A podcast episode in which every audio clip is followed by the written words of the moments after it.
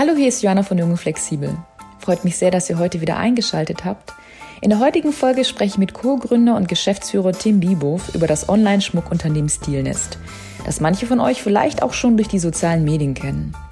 Die Geschäftsidee dahinter ist, nicht nur ein Schmuckstück erst nach gezielter Bestellung zu produzieren, sondern dafür auch recyceltes und fair gehandeltes Gold zu verwenden. Im Interview mit dem Unternehmer geht es darum, warum es in der Branche so schwer ist, Veränderungen voranzutreiben, was alles am Goldhandel dranhängt und warum und wie das Unternehmen 2019 einen Neustart hin zu mehr Nachhaltigkeit hingelegt hat. Zumal die Ursprünge des einst sechsköpfigen Gründungsteams viel mehr in der 3D-Druckertechnologie lagen. Ich bin gespannt, was ihr zu dieser Folge sagt und wünsche euch jetzt ganz viel Spaß beim Zuhören. Herzlich willkommen, lieber Tim, im Podcast Jugend Flexibel. Tim Biebow ist Co-Gründer und Geschäftsführer des Online-Schmuckunternehmens Stilnest. Lieber Tim, guten Morgen, grüße dich. Guten Morgen. Lieber Tim, für diejenigen, die dich noch nicht kennen, möchtest du dich gerne auch mal vorstellen und was aktuell so deine Aufgaben bei Stilnest sind? Klar, gerne.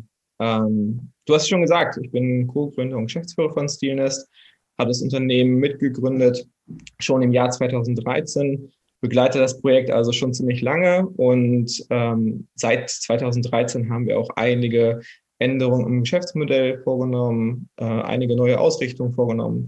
Und das, was es mal ganz am Anfang war, nämlich ein Studentenprojekt oder aus dem es das entstanden ist im Grunde, ist aus einem Studentenprojekt, ist es heute eigentlich nicht mehr. Äh, gerade so die letzten zwei Jahre waren für uns extrem äh, nervenaufreibend, spannend und äh, da haben wir nochmal eine komplett neue Richtung eingeschlagen. Und meine Aufgaben, ja, man könnte sagen, im Grunde so ein bisschen Mädchen für alles. Äh, als Geschäftsführer in einem Startup sind rund 25 Leute aktuell im Team. Ähm, macht man tatsächlich äh, viele verschiedene Aufgaben. Ähm, hat natürlich auch, weil es ein Startup ist und Investoren finanziert ist, viel mit Investoren zu tun. Ähm, spreche sehr intensiv mit unserem Designteam, äh, entwickle neue Kollektionen, habe sehr viel äh, zu tun mit dem Thema Marketing und der Vermarktung der ganzen äh, Marke und natürlich auch nicht zu vernachlässigen, weil wir auch natürlich Schmuck produzieren äh, und Schmuck auf äh, Bestellung produzieren, ist nicht nur einfach Schmuck einkaufen und verkaufen, sondern es ist halt auch eine relativ komplexe Wertschöpfungskette, die dahinter steckt. Und da haben wir natürlich auch ein relativ großes Team, was sich darum kümmert, mit dem ich da zusammenarbeite. Du hast gesagt, dass sich euer Unternehmen in den letzten Jahren gewandelt hat. Vielleicht können wir da später auch noch mal eher im Detail eingehen. Mich würde jetzt aber doch noch mal so die Phase ganz am Anfang interessieren. Ich hatte gelesen, ihr wart ein Gründungsteam von sechs jungen Männern. Ähm, ihr hattet euch, glaube ich, an der äh, Zeppelin-Universität auch kennengelernt. Und da kam, war mein erster Gedanke, okay, warum das Thema Schmuck? Würde man vielleicht auf den ersten Augenblick nicht so denken. Erzähl doch mal. Das stimmt. Ähm, es gab mal so eine Headline, glaube ich, in irgendeinem Presseartikel, so sechs Jungs machen Schmuck. Ähm, und es ist tatsächlich etwas, was man sich ja erstmal nicht vorstellen kann. Und ich muss auch ehrlich sagen, äh, wir hatten nie die Idee oder die Vision, ein Schmuckunternehmen aufzubauen. Ähm, Schmuck war für uns eigentlich das erste Produkt, was wir gemacht haben, ähm, aber nie die Vision am Anfang. Zu Anfang haben wir uns sehr intensiv mit technischen Sachen auseinandergesetzt. Ne, wir mhm. haben uns gar nicht so damit auseinandergesetzt, wie man Schmuck herstellt, sondern wir haben uns damit auseinandergesetzt, was gibt es für neue Produktionsverfahren? Was kann man mit 3D-Druck machen? Ähm, wie kann man eine On-Demand-Lieferkette aufbauen, etc.? Und wie kann man vor allem Produktion digitalisieren? Also wir wollten zu Anfang und da hatten wir ein super Team zusammen mit den sechs Jungs ähm, aus ganz verschiedenen Bereichen, IT, Produktion, Produktentwicklung, Design. Ähm, hatten wir im Grunde alles abgedeckt, ähm, um sowas aufzubauen. Und unsere Vision war, eine Plattform aufzubauen, die von Designern genutzt werden kann, die von Makern genutzt werden kann, die von, ja, von eigentlich allen Kreativen genutzt werden kann, um ihre eigenen Produkte zu designen und über uns zu produzieren und dann auch zu vertreiben. Und das hat tatsächlich nicht funktioniert. Schmuck war da unser erstes Produkt oder eins der ersten Produkte, die, für die wir das angeboten haben. Und ähm, da war es tatsächlich das einzige Produkt, was zumindest etwas fu funktioniert hat. Ähm, und so sind wir ehrlich gesagt zu Schmuck gekommen am Ende des Tages. Also Schmuck war am Anfang vielleicht das Vehikel und ist erst ganz viel später zu unserem Hauptprodukt geworden.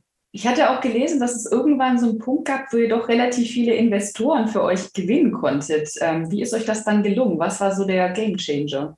Also ich glaube, Wir haben so zwischen 2013 in der Gründungsphase, wo es eher noch tatsächlich ein Studentenprojekt war, muss man sagen, äh, bis 2015 ähm, verschiedene Ideen ausprobiert. Ähm, eine habe ich gerade beschrieben. Und wir haben in der Zeit extrem viel über verschiedene Industrien gelernt, aber vor allem auch über die Industrie Schmuck und Luxus. Und vor allem habe ich da gelernt, auch wie intransparent, wie traditionell, ja, auch wie behäbig die Schmuckindustrie eigentlich ist. Und das jetzt zwar nicht nur in der Fertigung, ähm, sondern auch im Design. Und während sich eigentlich so viele Industrien gerade im Modebereich extrem weiterentwickelt haben, digitalisiert haben, nachhaltige Ansätze fahren, ähm, ja, neue moderne Marken dort entstehen, spannende Marken entstehen, ähm, die du ja auch hier unter anderem interviewst. Im Schmuckbereich gibt es wirklich wenige Ansätze bisher, ähm, die das auch probieren. So, Schmuck ist tatsächlich so, oder auch die Schmuckindustrie allgemein, ist so noch immer ein Bereich, der extrem unterdigitalisiert ist, der immer noch nicht online ist, der vor allem auch immer stationär vertrieben wird. Und ja, die Schmuckindustrie ist eigentlich eine Industrie, die sich so auf die Erfolgen der letzten Jahrzehnte oder Jahrhunderte vielleicht ausruht, ähm, aber wirklich wenig in Innovation investiert hat. Und das ist eigentlich immer natürlich auch, du hast nach Investoren gefragt. So einerseits war das für uns der Punkt, dass wir extrem viel über die Industrie gelernt haben und uns das halt irgendwie auch, ja, auch gerade mich halt im Grunde viel beschäftigt hat, was man da verbessern kann. Und dann kam hinzu, dass unser alte Geschäftsmodell der Produktionsplattform nicht so wirklich funktioniert hat. Und wir uns dann entschieden haben, okay, wir haben jetzt so viel gelernt und uns innerlich aufgeregt über die Industrie. Wir glauben, wir können das besser machen. Ich glaube, ich kann das besser machen. Und ich glaube auch, dass es da draußen genug Kundinnen gibt, die das interessiert, wie und wo ihr Schmuckstück hergestellt wird. Und ja, die Vision hat dann auch Investoren begeistert. Ne? Also, dass wir da für Investoren gewinnen konnten. Äh, auch Investoren, die in damalige Geschäftsmodelle von uns investiert haben, die unser, in unser Team investiert haben, ähm, die konnten wir auch dafür gewinnen. Und äh, die haben in die Vision geglaubt. Die haben gesehen, dass da halt ein Markt ist, der groß genug ist, äh, ein Luxusmarkt ist, der groß genug ist, der spannend ist, den aber bisher wenige bearbeiten, mit dem sich bisher wenige Mensch, äh, Menschen oder auch ja, Unternehmen beschäftigen, wo viel brach liegt und wo viel nicht passiert und wo wenig Innovation steht. So, und da konnten wir einfach punkten mit unseren Ideen, mit unseren digitalen Ansätzen ähm, und vor allem auch mit unserem ganzen Wissen aus, der, aus den vorherigen Geschäftsmodellen, also insbesondere der On-Demand-Wertschöpfungskette. Ähm, ne, dass wir Produkte On-Demand herstellen, war da ein ganz entscheidender Vorteil auf jeden Fall und ein ganz entscheidender Ansatz, wie wir ja versucht haben, Schmuck zu fertigen. Das ist gerade auch schon angedeutet, dass es gerade in der Schmuckindustrie eben noch nicht so ist, dass zum Beispiel Nachhaltigkeit stark vertreten ist, dass man das so eben sich noch ein bisschen auf die Erfolge, sage ich jetzt mal, der letzten Jahrzehnte stützt. Was glaubst du ist der Grund dafür? Es ist ja ganz spannend. Wir produzieren ja zum Beispiel im äh, Bereich Süddeutschland. Wir haben da äh, mehrere Goldschmiede, äh, wir haben mehrere Gießereien, mit denen wir zusammenarbeiten, wir haben mehrere Galvaniken. Also das sind ja wirklich alles alteingesessene Familienbetriebe häufig, die schon über Generationen äh, entstehen oder entstanden sind. Und gleichzeitig ist es echt auch traurig, wenn man nach äh, in die Region kommt und sieht, ja, wie die Zeit da vergangen ist. Also die Region, wo wir produzieren, das war mal das, sag ich mal, das Epizentrum der, der Schmuck, also der weltweiten, der europäischen Schmuckindustrie. Ähm, da wurde äh, nach Paris und London, London äh, der meiste Schmuck produziert. Da war mindestens jeder zweite Einwohner der Stadt, also inklusive Frauen und Männern, ähm, in der Schmuckindustrie tätig. Ähm, und heutzutage ist das eine Region mit der höchsten Arbeitslosigkeit. Und was da einfach passiert ist, dass natürlich dann ein riesen Preiskampf entstanden ist und ganz, ganz viel Produktion aus Deutschland, wie viele anderen Industrien natürlich auch und vor allem auch im Handwerk, äh, nach Asien abgewandert ist oder in halt günstigere äh, Lohnländer an der Stelle. Und das ist natürlich schade. So, wenn man halt in so eine Region kommt und äh, da entstehen oder gibt es ganz, ganz viele Geschichten und ganz, ganz viele Geschichten über die gute alte Zeit. Und wenn man da durch die Büros läuft und durch die Konferenzräume, dann sieht man auch noch diese gute alte Zeit. Also ich erinnere mich immer noch so an, äh, ja, an Besprechungen oder Treffen mit potenziellen Produzenten und Lieferanten, äh, wo man noch in riesen Ohrensessel sitzt oder wo man äh, wirklich so vergoldete Wasserhähne auf den Toiletten hat. Ja, also das sind halt wirklich noch so, man sieht die alte Zeit einfach noch. Man sieht so die, die, die Zeit, wo es dann auch wirklich, sag ich mal, gut war an der Stelle, äh, vor allem für die Industrie. Aber darauf ruht sich die Industrie auch so ein bisschen aus noch. Ne? Also es ist halt viel abgewandert. Ähm, es ist wenig Neues entstanden, es ist wenig neue Innovationen entstanden. Und ähm, man merkt, dass die Region viel von der Geschichte lebt und von den Erfolgen der vergangenen Jahrzehnte, aber einfach auch zu wenig tut, um ja in die Zukunft zu investieren, ne? zu, sich zu digitalisieren, sich neue Maßnahmen zu überlegen und gerade das Thema Nachhaltigkeit angesprochen, auch da was zu tun und da mit zu äh, agieren und nicht nur irgendwie zu reagieren und sich einen Stempel jetzt ähm, aufzudrücken, sondern vor allem ja auch da im Bereich Nachhaltigkeit Innovation voranzubringen, neue Ansätze zu fahren, wie man produzieren kann, neue Materialien zu verwenden etc. Auch da hören wir immer wieder, ja, ich meine, heutzutage vielleicht nicht mehr, aber vor zwei, drei Jahren noch, äh, wenn wir da auf Messen waren, hört man dann noch immer, ja, Nachhaltigkeit ist ja ein Trend. So, in zwei, drei Jahren interessiert das keinen mehr. Dafür ist ja keiner bereit zu bezahlen. Und äh, ich, das, das finde ich auf jeden Fall schade. So, und da merkt man schon, dass da die Schmuckindustrie einige Entwicklungen verschlafen hat, aus meiner Perspektive.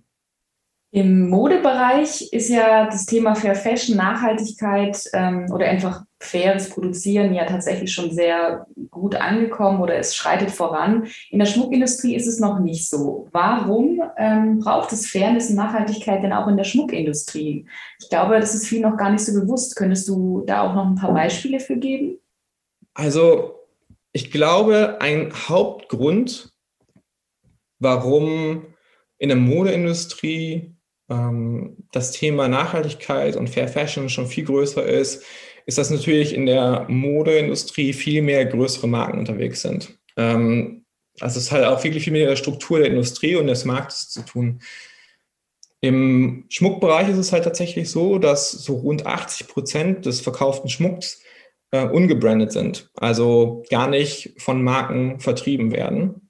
Und ja, große Marken, ähm, vor allem Marken mit einem direkten Kundenzugang, äh, Marken, die Kundinnen ansprechen, ähm, die natürlich auch Erwartungen haben, können so eine Entwicklung auch deutlich stärker vorantreiben. Ich glaube, das hat halt auch sehr viel damit zu tun. Also das ist sicherlich ein Punkt, warum dieser Markt bisher noch so agiert und noch nicht so stark von der Nachhaltigkeit oder von nachhaltigen Themen betroffen ist oder nachhaltigen Entwicklungen betroffen ist, sich da auch jetzt neu zu justieren und anzupassen und irgendwie Entwicklung voranzutreiben weil es einfach nicht die Kundinnen gibt, die das aktuell in dem Maße nachfragen oder von ihren Marken erwarten.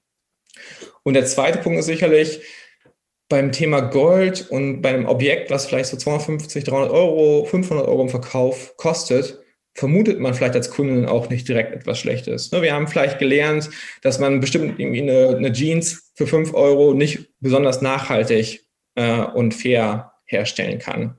So, aber wenn man eine Jeans für 100 oder 150 Euro kauft oder sich leisten kann oder leisten möchte, ähm, dann kann man immer noch nicht ausgehen davon, dass es ähm, ja, fair hergestellt worden ist.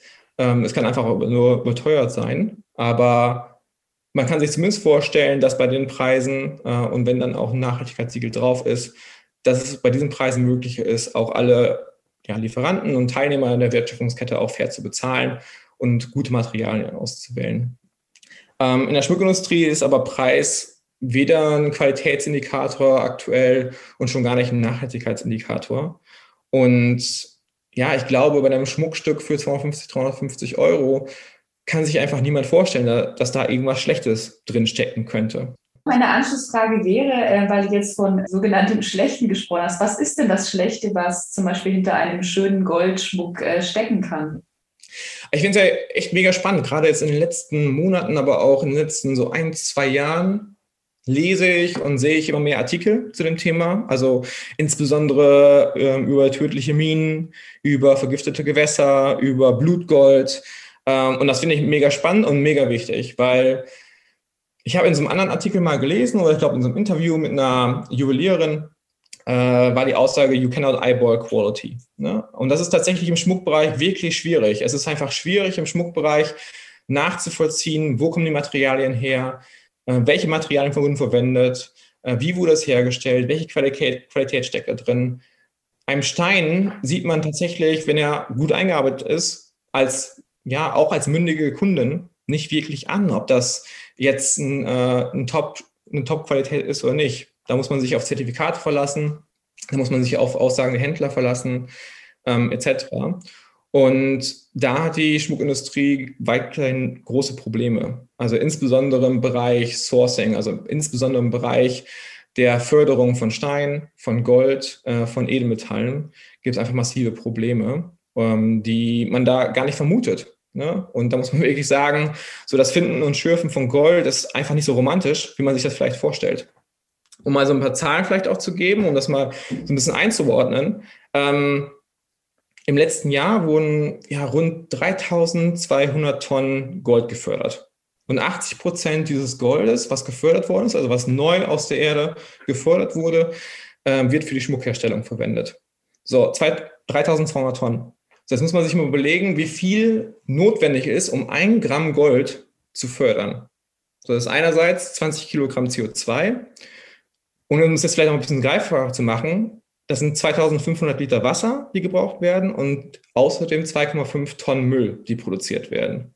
So, wenn man es jetzt mal überschlägt, ne, für einen klassischen Hochzeitsring mit ein paar Gramm, ähm, allein für die Goldgewinnung brauchen wir so viel Wasser, wie ein Mensch in Deutschland pro Monat verbraucht. Und das finde ich einfach äh, krass. Ne? Das ist halt nur eine oder ein Aspekt im Grunde, ähm, mit dem wir uns beschäftigen und mit dem man also eigentlich die ganze Industrie beschäftigen muss, aber die die Kundin vielleicht gar nicht weiß. Ne? Weil nach einem Hochzeitsring, den man vielleicht für 400, 500, 600 Euro kauft in Massivgold, vermutet man einfach nicht diese dreckige Industrie. Es gibt noch ein paar weitere Probleme in der Schmuckindustrie, also gerade Probleme, die auch wiederum mit der Goldförderung einhergehen, ähm, ist vor allem die Sicherheit in den Minen, äh, vergiftetes Trinkwasser durch den Einsatz von Quecksilber. Ähm, zum Beispiel gerade beim Thema Quecksilber ist es so, dass die Schmuckindustrie oder die Schmuckindustrie nicht als solche, aber die Förderung von Gold, das ja natürlich für hauptsächlich die Schmuckindustrie verwendet wird, ähm, rund 40 Prozent des jährlichen Quecksilberausstoßes verantwortlich ist. Ne, das sind rund zwar 730 Tonnen pro Jahr, äh, die ja ausgestoßen werden, in die Umwelt abgegeben werden, vor allem auch in, in Gewässer fließen, ja, und diese Gewässer dann vergiften. Was natürlich wiederum weitere Effekte hat, dass beispielsweise ganze Communities dort vor Ort ähm, ihren Lebensraum verlieren. Ähm, es gibt viele Missbildungen bei Kindern, äh, die aus diesen Gewässern trinken oder deren Mütter vor der Geburt aus den Gewässern getrunken haben. Und da gibt es gerade in dem ganzen Bereich Materialbeschaffung eine extrem hohe ja, Intransparenz. Und wenn man sich das nochmal irgendwie auch irgendwie vor Augen führen möchte, so beim, bei Mode, ne, da hat jeder äh, das Siegel hinten drin oder das Siegel ist falsch, das Etikett hinten im T-Shirt beispielsweise. Man sieht, okay, da wurde es produziert und diese Materialien stecken drin. Das ist immer noch nicht viel Information, aber wir haben mittlerweile gelernt, okay, wenn da hinten drin steht Bangladesch, es ist unwahrscheinlich oder je nachdem nach Preis ist es unwahrscheinlich, dass es wirklich unter sehr fairen Bedingungen hergestellt worden ist. Man hat irgendwie die Berichte im Kopf, man hat die Bilder im Kopf von einstürzenden äh, Fabriken und Bauten. Ja, im Schmuckbereich ist es halt so, man hat einen Stempel. Ne? Es gibt ja im Schmuckbereich einen Stempel, äh, der im Schmuckstück ist. Das weiß vielleicht auch nicht unbedingt jeder, ähm, der dann anzeigt, ob es sich um Silber- oder Goldschmuck handelt. In Deutschland ist der Stempel beispielsweise 925 für einen Siebelartikel oder ja 5,85 oder äh, 9,99 für einen äh, Massivgoldartikel. Aber das ist die einzige Information, die man als Kundin tatsächlich bekommt, äh, am Objekt zumindest. Man sieht nicht, wo es hergestellt worden ist, man sieht nicht, welches Material tatsächlich steckt, also ob es faires Material ist oder ob es äh, recyceltes Material ist oder ob es direkt aus der Mine kommt. Ähm, es ist einfach intransparent für die Kunden, das nachzuvollziehen. Und auch das ist wiederum so ein Aspekt, wo sich die Schmuckindustrie schön darauf ausruhen kann, ähm, weil man sieht das Material auch nicht an. Man sieht dem Material nicht an, ob es recycelt ist. Ne? Ob es ein Schmuck oder auch Gold allgemein sind halt sehr zirkuläre Materialien. Man kann sie gut miteinander mixen und man hat keine Materialnachteile eigentlich. Wenn man jetzt Minengold und Recyclinggold zusammenbringt, ähm, anschließend kann es keiner mehr feststellen, was ist mal oder was war mal die Ausgangsbasis. So, und ich glaube, das ist halt einfach wie soll ich sagen, eine, man sagte so eine Informationsasymmetrie. Ne? Also man, die Industrie weiß sehr viel und kann das der Kundin sehr stark ja, verheimlichen oder intransparent machen, weil es am Material und am Produkt kaum noch sichtbar ist eigentlich. Du hast jetzt ganz viele Beispiele genannt, wie sich das global auch auswirkt und ähm, ja, dass einfach doch relativ viel, ich sage jetzt mal, Schlechtes hinter so einem klassischen Goldring auch stecken kann und ihr als Unternehmen versucht es auch anders zu machen. Also auf welche Art und Weise versucht ihr denn ähm, ein nachhaltiges und faires Schmuckunternehmen zu sein? Wie könnt ihr so eine Art von Transparenz ähm, auch gewährleisten? Also erstmal, wir sind mega, also ein mega wichtiges Thema und mega spannendes Thema, weil auch wir natürlich irgendwie täglich neu dazulernen. Da muss man erstmal sagen. Auch ähm, wir haben so vor, wir sind schon lange am Markt, wir haben uns mit dem Schmuckmarkt extrem lange auseinandergesetzt. Aber eigentlich äh, erst seit zwei Jahren äh, bauen wir wirklich unsere eigene Marke auf, ne? weil wir festgestellt haben, okay, wir wollen es anders machen, wir wollen anders Schmuck produzieren, wir wollen das besser machen. Und ähm, da wollen wir unser ganzes Wissen aus den letzten Jahren, was wir uns aufgebaut haben, gerade was die Produktionskette anbelangt, einsetzen. So. Und nichtsdestotrotz merke ich immer noch, dass wir wirklich täglich oder wöchentlich neue Insights bekommen, was Neues lernen. Und wir haben meinen Mitgründer Florian, äh, der bei uns für die Produktion äh, und für die Produktentwicklung zuständig ist und auch den ganzen Kontakt zu unseren Produzenten pflegt. Ähm, der ist zum Beispiel dabei, äh, die ganzen Materialflüsse nachzuvollziehen. Da sind wir tatsächlich seit einem Jahr dabei mit allen Produzenten der Lieferkette und das sind ja tatsächlich sehr, sehr viele.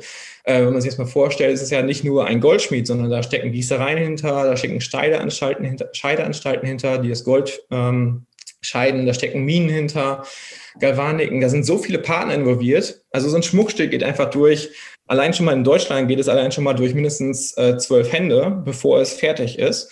Und zwölf äh, Partner, also nicht zwölf, sondern sechs Partner sind an der Stelle an einem Produktionsprozess beteiligt. Und dann wiederum unterschiedliche Partner. Und die haben wiederum Subpartner. Und das heißt, das erste, was wir gemacht haben, schon vor rund ja, anderthalb Jahren angefangen haben, ist wirklich so eine Art Materialfluss mal nachzuvollziehen. Ähm, für unsere Fertigung zumindest, für unseren Materialfluss. Und das ist schon mega spannend. Ne? Und dann mal nachzuvollziehen, was sagen eigentlich die einzelnen Unternehmen äh, zu ihren ähm, wie sie fördern, ähm, wie sie ihr Material beschaffen, wie, wie sie es recyceln. Und was gibt es auch für offizielle Zertifikate da? Ne? Also es gibt einige offizielle Zertifikate im Schmuckbereich, ähm, aber manche davon sind Augenwischerei und manche davon haben wirklich eine belastbare Aussage. Manche äh, Produzenten machen einen extrem guten Job äh, bezüglich der Nachhaltigkeit zumindest und äh, sind überhaupt nicht zertifiziert, äh, machen aber trotzdem ein deutlich nachhaltigeres Geschäft und eine haltende oder ja, managen eine deutlich nachhaltige Produktion als viele andere Produzenten, die irgendwie zertifiziert sind. Und das ist schon mal eine Sache, mit der wir uns extrem beschäftigen. Also uns erstmal mit der Industrie zu beschäftigen und nachzuvollziehen für uns, ähm, was da eigentlich passiert. Und mit diesem ganzen Wissen insbesondere wenn man dann auch viele Rückfragen stellt. Ne? Also man darf man ja auch nicht, nur weil man einmal das Wort. Also man darf nur, also was wir auch gelernt haben, gerade am Anfang, ähm, gerade in der Schmuckindustrie, dieses Wort Recycling, ne? was sich erstmal natürlich sehr nachhaltig anhört und was natürlich auch erstmal in der Schmuckindustrie der nachhaltigste Ansatz ist, Material zu fördern ähm, oder Gold zu verwenden, also recycelte Materialien einzusetzen. Aber man darf sich natürlich auch nicht davon blenden lassen. Ähm, erstens äh, muss man rückfragen, okay, ihr verwendet recyceltes Gold beispielsweise, aber wie hoch ist denn der Anteil davon? Ne? Sind das jetzt 5%, 10%, 20%, 50%? Wie gesagt, am Ring kann man nachher nicht mehr nachvollziehen, ob das jetzt 50% recyceltes Gold waren, 100% oder nur 5%.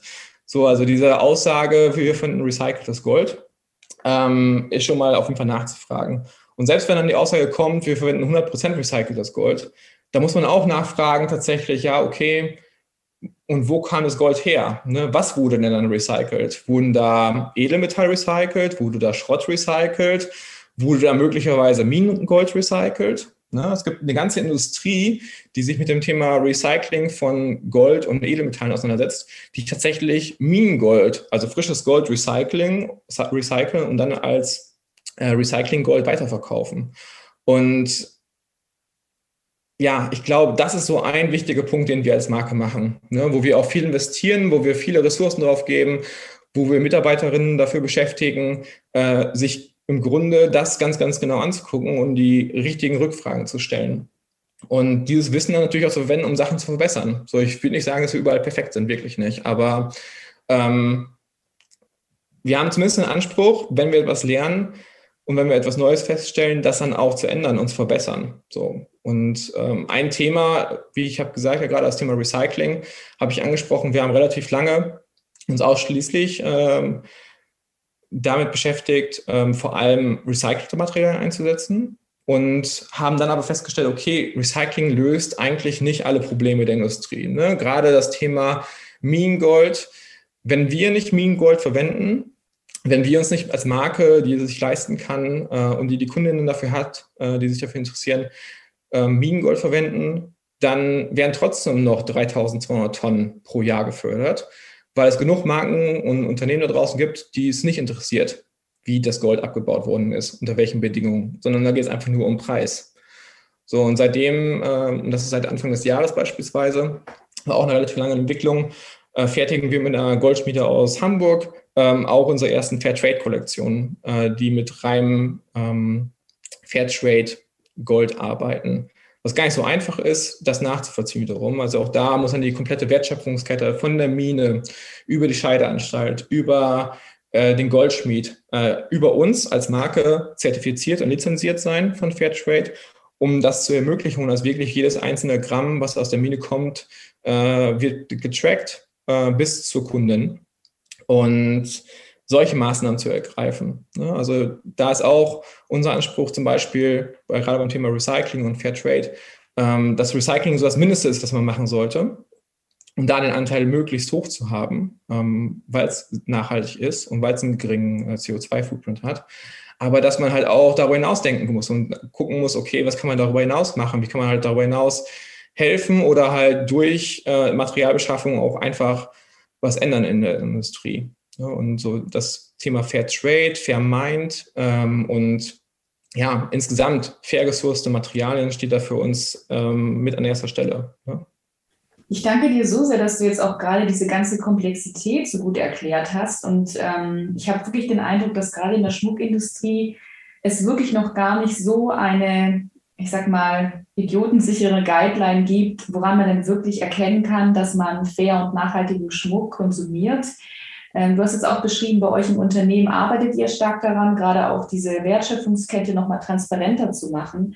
Ähm, hast du vielleicht auch noch weitere ähm, Tipps und Tricks, gerade für Kundinnen und Kunden, ja, die tatsächlich gerne auch Schmuck weiterhin tragen möchten, aber dann doch so ein bisschen in diesem Dschungel verloren sind? Hast du vielleicht noch ja, weitere ähm, Ansätze, die es vielleicht auch sogar leichter machen, weil bei mir kommt gerade so ein bisschen rüber, dass man doch relativ viel Zeit und Energie investieren muss, um das überhaupt rauszufinden. Und ich denke da halt immer so an die AutonormalverbraucherInnen, ähm, die da im Zweifel gar keine Zeit, vielleicht auch gar keine Lust haben. Ne? Die wollen einfach schönen Schmuck und ich frage mich, wie man da so zusammenfinden kann. Hast du da einen Tipp? ich glaube, ja, also es ist wirklich schwierig. Also wie gesagt, äh, du hast es schon richtig zusammengefasst. Die Komplexität der Branche, die wird einem wirklich erst bewusst, wenn man sich damit wirklich auseinandersetzt. Und ich weiß, das ist sicherlich in jeder Industrie irgendwie so, aber man kann sich einfach nicht vorstellen, wie komplex und einfaches, erstmal augenscheinlich einfaches Produkt wie Schmuck ist und dass es durch so viele Hände geht, bis es dann mal final ist und wie viel dabei schieflaufen kann in dieser Produktionskette, gerade in Bezug auf die Nachhaltigkeit und Transparenz äh, und gerade der Materialbeschaffung. Ich glaube, als Kunde mal abgesehen davon, ähm, dass man sich natürlich auf ein paar Aussagen der Hersteller und der Marken verlassen muss und äh, natürlich dann nachfragen kann, ob es Zertifikate gibt oder zumindest nachforschen kann, ob es Zertifikate für die Aussagen auch gibt ähm, oder ob es zumindest belastbare Aussagen sind. Ähm, ich glaube, ein ganz großer Teil in Bezug auf Nachhaltigkeit im Schmuckbereich aber nicht nur das Material und wo kommt das her und wie wurde es beschaffen, sondern auch, welche Qualität kauft man eigentlich im Schmuckbereich. Ne? Und wir merken da auch einen ganz großen äh, Trend oder eine Entwicklung hin zu höherwertigen Produkten. Bei uns zum Beispiel, wir haben lange Zeit äh, Silberprodukte verkauft, äh, entweder Silber oder auch Silber vergoldet, in einer sehr hohen Vergoldung, äh, die auch lange hält. Ähm, aber wir merken jetzt bei uns zumindest zum Beispiel einen starken Trend auch zu mehr Massivgold, was natürlich erstmal teurer ist, was im Verkauf relativ schnell drei, viermal so viel kostet wie ein Schmuckstück oder wie das gleiche Schmuckstück in äh, Silber vergoldet und dementsprechend sich vielleicht auch nicht jeder leisten kann oder leisten möchte. Aber gleichzeitig ist natürlich auch etwas, was aus Massivgold gefertigt ist, ähm, im Grunde, ja, hält ein Leben lang. Ne? Es wird über Generationen, kann es vererbt werden und wird ja vererbt.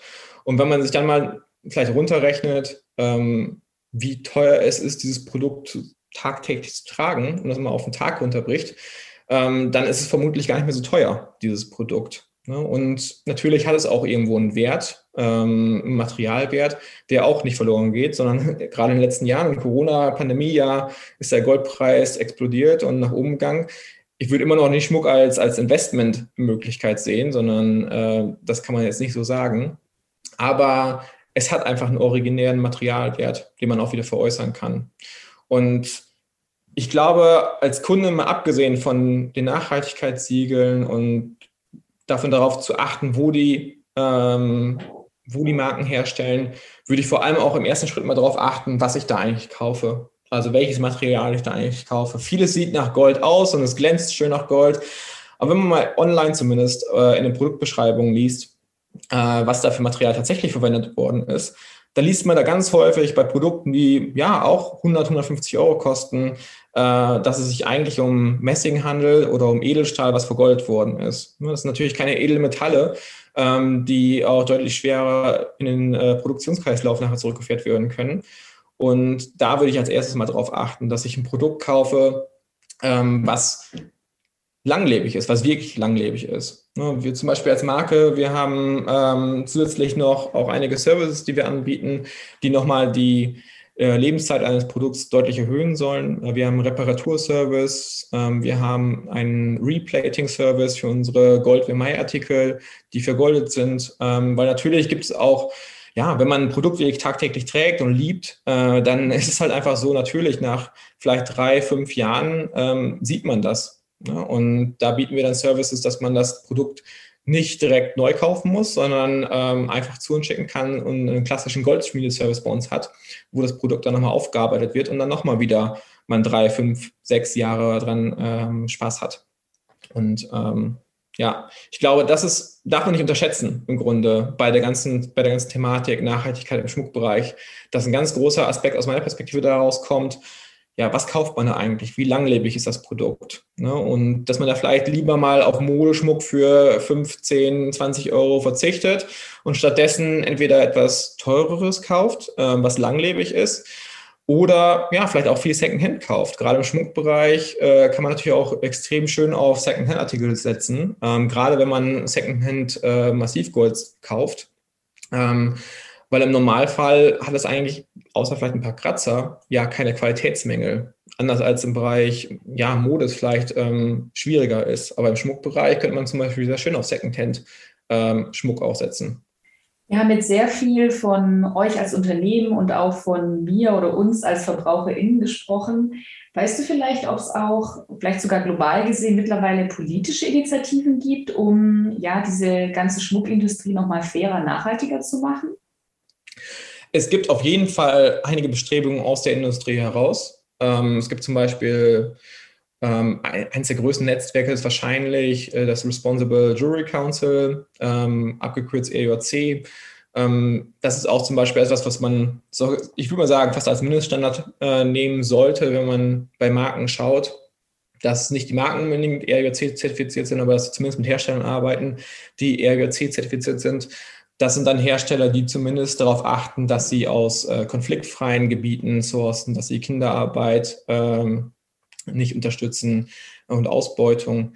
Ähm, es sind noch viele weitere Aspekte. Ähm, ERC-zertifizierte Unternehmen, das bedeutet nicht automatisch, dass es nachhaltige Unternehmen sind oder dass sie besonders geringen CO2-Footprint haben oder dass sie kein Minengold verwenden. Aber es ist halt eins der größeren Netzwerke äh, in der Schmuckindustrie die geschaffen worden sind und ist sicherlich schon mal ein erster guter Ansatz.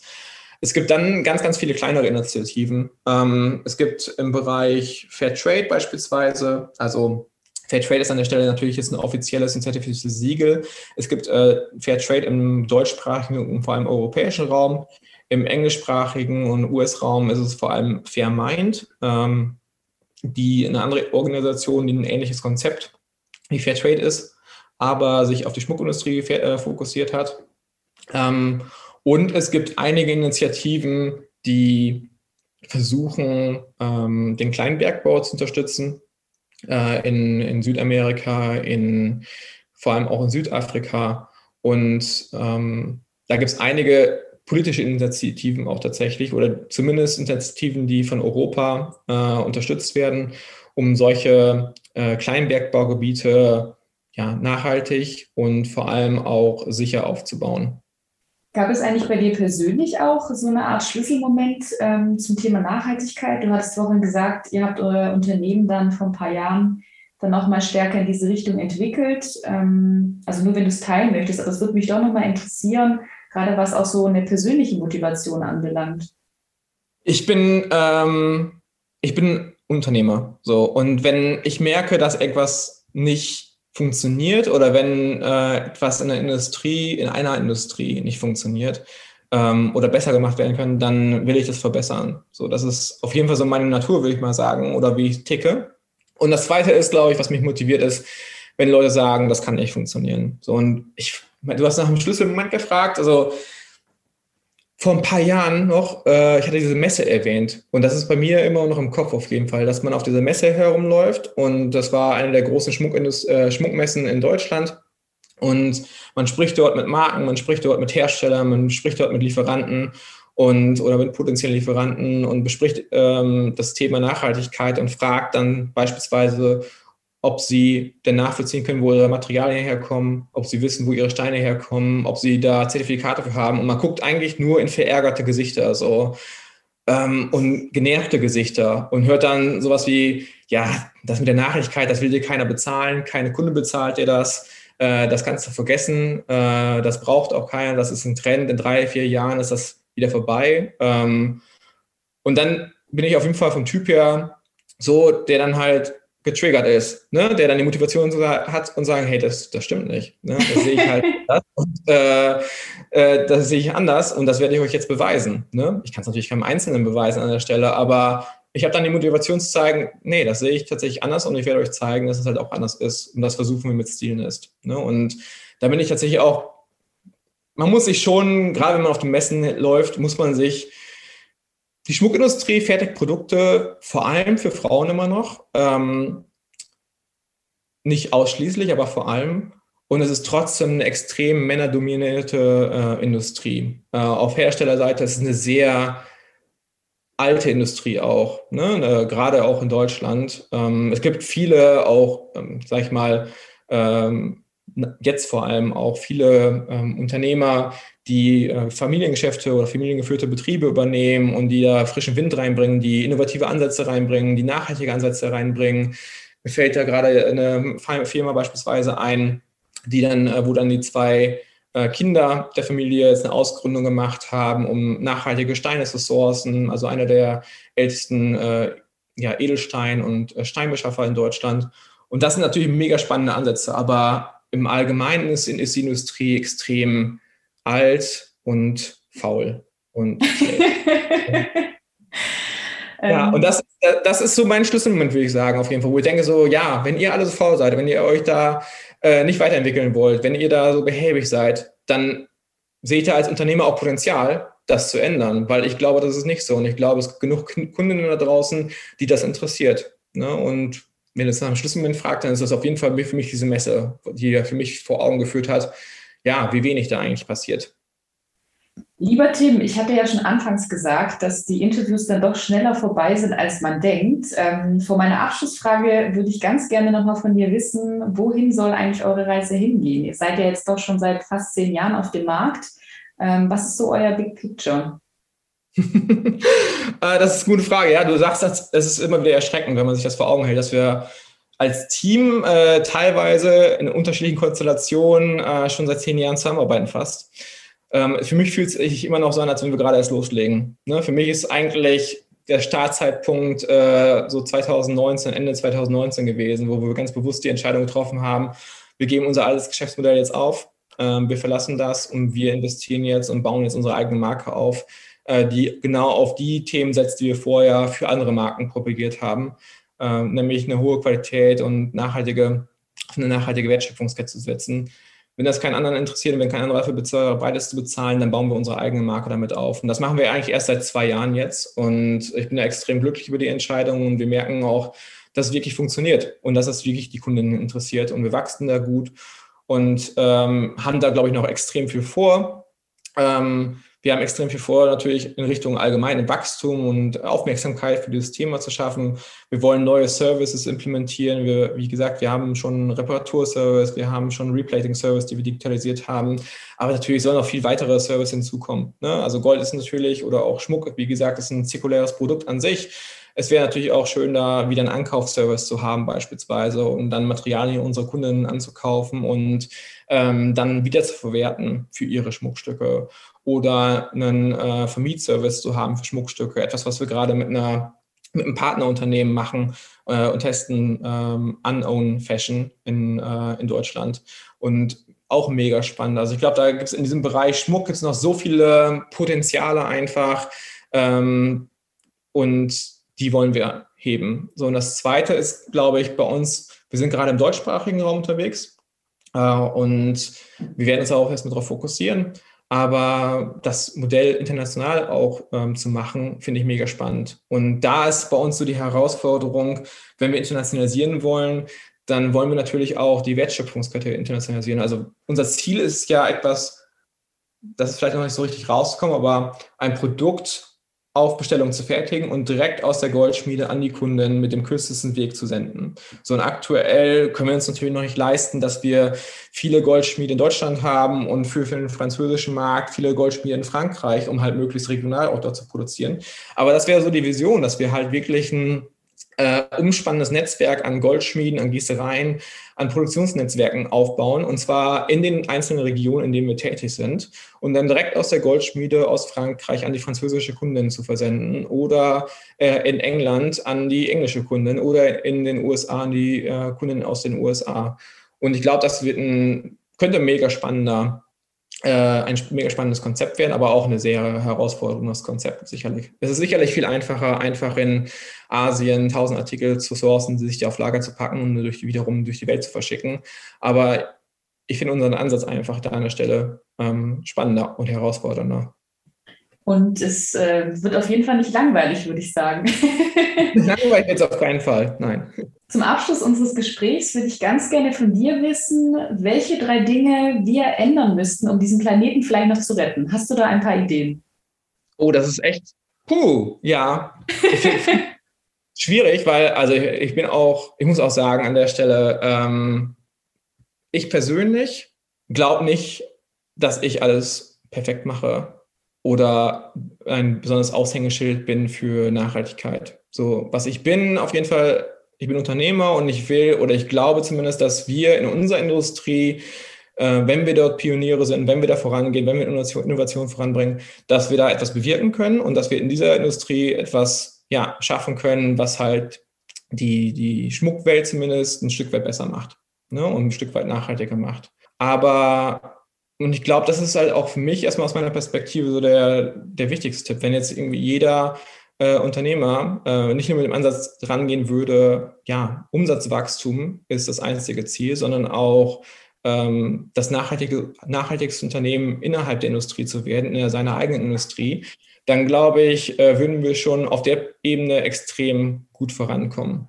Ich würde es jetzt für mich ein bisschen anmaßen halten, tatsächlich jetzt noch weitere Tipps zu geben, ähm, die unseren Planeten retten. Ähm, vielleicht ist meine Perspektive ein bisschen eingeschränkt, aber das ist das, was ich kann und das, wo ich, wo ich gut bin. Und darüber hinaus, glaube ich, haben andere Leute und andere, ja, andere Strömungen einfach deutlich bessere Argumente oder deutlich bessere Ideen.